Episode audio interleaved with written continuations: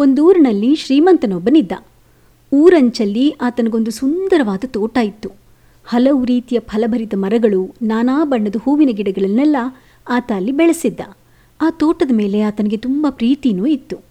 ಆ ತೋಟ ಸಾಕಷ್ಟು ವಿಸ್ತಾರವಾಗಿ ಇದ್ದಿದ್ದರಿಂದ ಅದನ್ನು ನೋಡ್ಕೊಳ್ಳೋದಕ್ಕೆ ತನ್ನೊಬ್ಬನ ಹತ್ರ ಆಗೋದಿಲ್ಲ, ಮಾಲಿಯೊಬ್ಬ ಬೇಕು ಅಂತ ಅನಿಸಿ ಮಾಲಿಯೊಬ್ಬನನ್ನು ನೇಮಿಸಿಕೊಂಡ. ಆ ಮಾಲಿಯು ತನ್ನ ಕೆಲಸವನ್ನು ಪ್ರೀತಿಯಿಂದಲೇ ಮಾಡ್ತಾ ಇದ್ದ. ಬೇಸಿಗೆ ಶುರುವಾಯಿತು. ನೆತ್ತಿ ಸುಡುವಂಥ ಬಿಸಿಲಿನಿಂದಾಗಿ ಶ್ರೀಮಂತನ ತೋಟದ ಗಿಡಗಳೆಲ್ಲ ಬಸವಳೆದು ಹೋಗ್ತಾ ಇದ್ವು. ಹಾಗಾಗಿ ಪ್ರತಿದಿನ ಬಾವಿಯಿಂದ ನೀರೆತ್ಕೊಂಡು ಬಂದು ಎಲ್ಲ ಗಿಡಗಳಿಗೂ ನೀರುಣಿಸ್ಬೇಕಾಗ್ತಾ ಇತ್ತು. ಆಗ ಮಾತ್ರವೇ ಬಾಡದ ಹಾಗೆ ಗಿಡಗಳನ್ನು ಉಳಿಸ್ಕೊಳ್ಳೋದಕ್ಕೆ ಸಾಧ್ಯ ಇತ್ತು. ಈ ಕೆಲಸಕ್ಕೆ ಮಾಲಿಗೇನು ಬೇಸರ ಇರಲಿಲ್ಲ. ಅವನಿಗೆ ಬೇಸರ ಇದ್ದಿದ್ದು ಒಂದೇ ಒಂದು ಕಾರಣಕ್ಕೆ. ಗಿಡಗಳಿಗೆ ನೀರು ಹಾಕೋರಿಲ್ಲ ಅನ್ನೋ ವಿಷಯಕ್ಕಾಗಿ ಆತನಿಗೆ ಶ್ರೀಮಂತ ರಜೆನೇ ಕೊಡ್ತಾ ಇರಲಿಲ್ಲ. ಎಷ್ಟೇ ಗೋಗರೆದ್ರೂ ಆತನಿಗೆ ಒಂದೇ ಒಂದು ದಿನವೂ ಆ ಸಾಹುಕಾರ ರಜೆ ಕೊಡ್ತಾ ಇರಲಿಲ್ಲ. ಒಮ್ಮೆ ಆತನ ಊರಿನ ಜಾತ್ರೆ ಬಂತು. ತನ್ನ ಕುಟುಂಬದವರನ್ನೆಲ್ಲ ಆ ಜಾತ್ರೆಗೆ ಕರೆದುಕೊಂಡು ಹೋಗಬೇಕು, ತಾನೂ ಅಲ್ಲೆಲ್ಲ ಅಡ್ಡಾಡಬೇಕು ಅಂತ ಮಾಲಿಗೆ ಆಸೆ ಆಯಿತು. ಆದರೆ ಎಷ್ಟೇ ಕೇಳಿದ್ರೂ ಸಾಹುಕಾರ ರಜೆ ಕೊಡೋದಿಲ್ಲ ಅನ್ನೋದು ಮಾಲಿಗೆ ಖಾತ್ರಿ ಇತ್ತು. ಹಾಗಂತ ತಾನು ಮರಳಿ ಬರೋಷ್ಟರಲ್ಲಿ ಎರಡು ದಿನ ಆಗುತ್ತೆ. ಅಷ್ಟರಲ್ಲಿ ಗಿಡಗಳೆಲ್ಲ ಬಾಡ್ ಹೋಗುತ್ತೆ ಅನ್ನೋದು ಅವನಿಗೆ ಗೊತ್ತಿತ್ತು. ಇನ್ನು ಸಮೀಪದ ಕಾಡಿನಿಂದ ಯಾರಿಂದಲಾರೂ ತನಗೆ ನೆರವು ಸಿಗ್ಬೋದೇ ಅಂತ ಯೋಚಿಸ್ದ. ಅವನಿಗೆ ವಿಚಿತ್ರವಾದ ಉಪಾಯವೊಂದು ಹೊಳೆಯಿತು ಕಾಡಿನ ಪಕ್ಕದಲ್ಲಿ ಬಹುದೊಡ್ಡ ಹಿಂಡು ಮಂಗಗಳು ವಾಸ ಮಾಡ್ತಾ ಇದ್ವು.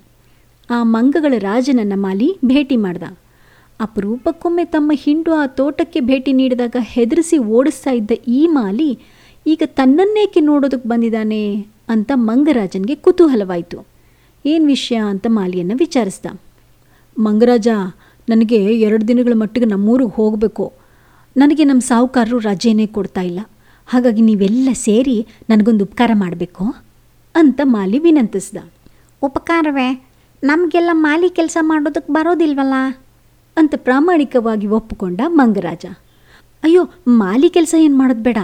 ಏನು ತುಂಬ ಕಷ್ಟದ ಕೆಲಸ ಏನಲ್ಲ ನಿಮಗೆ ಕೇಳ್ತಿರೋದು ನಾನು. ತೋಟದ ಬಾವಿಯಿಂದ ನೀರೆತ್ತಿ ಎಲ್ಲ ಗಿಡಗಳಿಗೂ ಹಾಕಬೇಕು. ಅಷ್ಟೇ.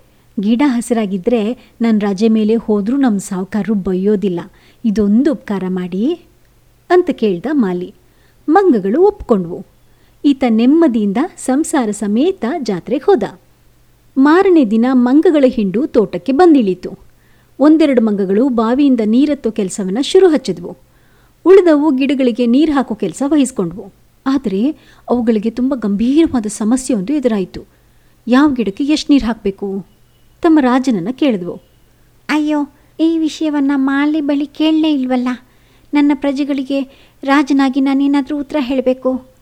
ಅಂತ ಯೋಚಿಸಿದ ಮಂಗರಾಜ, ಗಿಡಗಳ ಬೇರು ಎಷ್ಟು ದೊಡ್ಡದಿದೆಯೋ ಅಷ್ಟು ಹೆಚ್ಚು ನೀರು ಹಾಕಿ ಅಂತ ಸೂಚಿಸ್ತು. ಬೇರು ಎಷ್ಟು ದೊಡ್ಡದಿದೆ ಅಂತ ನೋಡೋದು ಹೇಗೆ? ಅಂತ ಮಂಗಗಳು ತಮ್ಮ ತಮ್ಮಲ್ಲೇ ಚರ್ಚಿಸಿದ್ವು. ಕಿತ್ತು ನೋಡೋಣ ಅಂತೂ ಒಂದು ಮಂಗ. ಎಲ್ಲರಿಗೂ ಸರಿ ಅಂತ ಅನ್ನಿಸ್ತು. ಒಂದಿಷ್ಟು ಮಂಗಗಳು ಕೀಳೋ ಕೆಲಸವನ್ನು ವಹಿಸಿಕೊಂಡ್ರೆ ಇನ್ನಷ್ಟು ನೀರು ಹಾಕುವ ಕೆಲಸಗಳನ್ನು ಹಾಗೂ ಮತ್ತಷ್ಟು ಪುನಃ ನೆಡೋ ಕೆಲಸಗಳನ್ನು ವಹಿಸ್ಕೊಂಡ್ವು. ಕೆಲವೇ ನಿಮಿಷಗಳಲ್ಲಿ ಇಡೀ ತೋಟ ಬುಡಮೇಲಾಗೋಯ್ತು. ಒಂದು ಗಿಡವನ್ನು ಇನ್ನೊಂದು ಗಿಡದ ಪಕ್ಕ ಹಿಡಿದು ಬೇರೆಷ್ಟು ಉದ್ದ ಇದೆ ಅಂತ ನೋಡಿಕೊಂಡು ನೀರಲ್ಲಿ ತೇಲ್ಸೋದು. ಹಾಗೆ ಇನ್ನೊಂದು ಮಂಗ ಬಂದು ಅದನ್ನು ಎಲ್ಲಾದರೂ ಒಂದು ಕಡೆ ನೆಡೋದು. ಇದನ್ನೇ ಮಾಡ್ತಾ ಮಾಡ್ತಾ ಇಡೀ ತೋಟವನ್ನು ಕೆಸರು ಗದ್ದೆಯನ್ನಾಗಿ ಮಾಡಿಬಿಟ್ವು.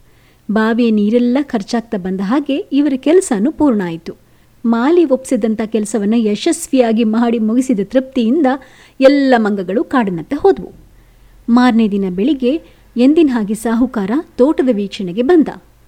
ಬಂದು ನೋಡಿದ್ರೆ ಇಡೀ ತೋಟ ಆನೆ ಹೊಕ್ಕಂಗಿತ್ತು. ಕೆಂಡಾಮಂಡಲವಾದ ಶ್ರೀಮಂತ ಎಲ್ಲಿ ಹುಡುಕಿದ್ರೂ ಮಾಲಿ ಮಾತ್ರ ಕಾಣಲಿಲ್ಲ. ಜಾತ್ರೆ ಮುಗಿಸಿದ ಮಾಲಿ ಮಧ್ಯಾಹ್ನದ ಮೇಲೆ ತೋಟಕ್ಕೆ ಮರಳಿ ಬಂದ. ಆತನಿಗಾಗಿಯೇ ಕಾಯ್ತಾ ಕೊಡ್ತಿದ್ದ ಸಾಹುಕಾರ. ತೋಟದ ಸ್ಥಿತಿ ಕಂಡು ಮಾಲಿ ಕಣ್ಣಲ್ಲೂ ನೀರು ಬಂತು. ಜಾತ್ರೆಗೆ ಹೋಗಬೇಕಾಗಿದ್ದರಿಂದ ತಾನು ಮಾಡಿ ಹೋಗಿದ್ದ ಬದಲಿ ವ್ಯವಸ್ಥೆ ಬಗ್ಗೆ ಸಾಹುಕಾರನಲ್ಲಿ ಹೇಳಿದ ಮಾಲಿ ಕ್ಷಮೆ ಕೇಳ್ದ. ಇನ್ಮೇಲೆ ಯಾವತ್ತೂ ಇಂಥ ಕೆಲಸ ಮಾಡೋದಿಲ್ಲ ಅಂತಲೂ ಹೇಳ್ದ. ಆದರೆ ಕೆಟ್ಟ ಮೇಲೆ ಬುದ್ಧಿ ಬಂದರೆ ಏನು ತಾನೇ ಲಾಭ? ಈ ಕಥೆಯನ್ನು ನಿಮಗಾಗಿ ಹೇಳಿದ್ದು ಅಲಕ್ಕ ವಿಸ್ತಾರ ನ್ಯೂಸ್ ಡಾಟ್ ಕಾಮ್.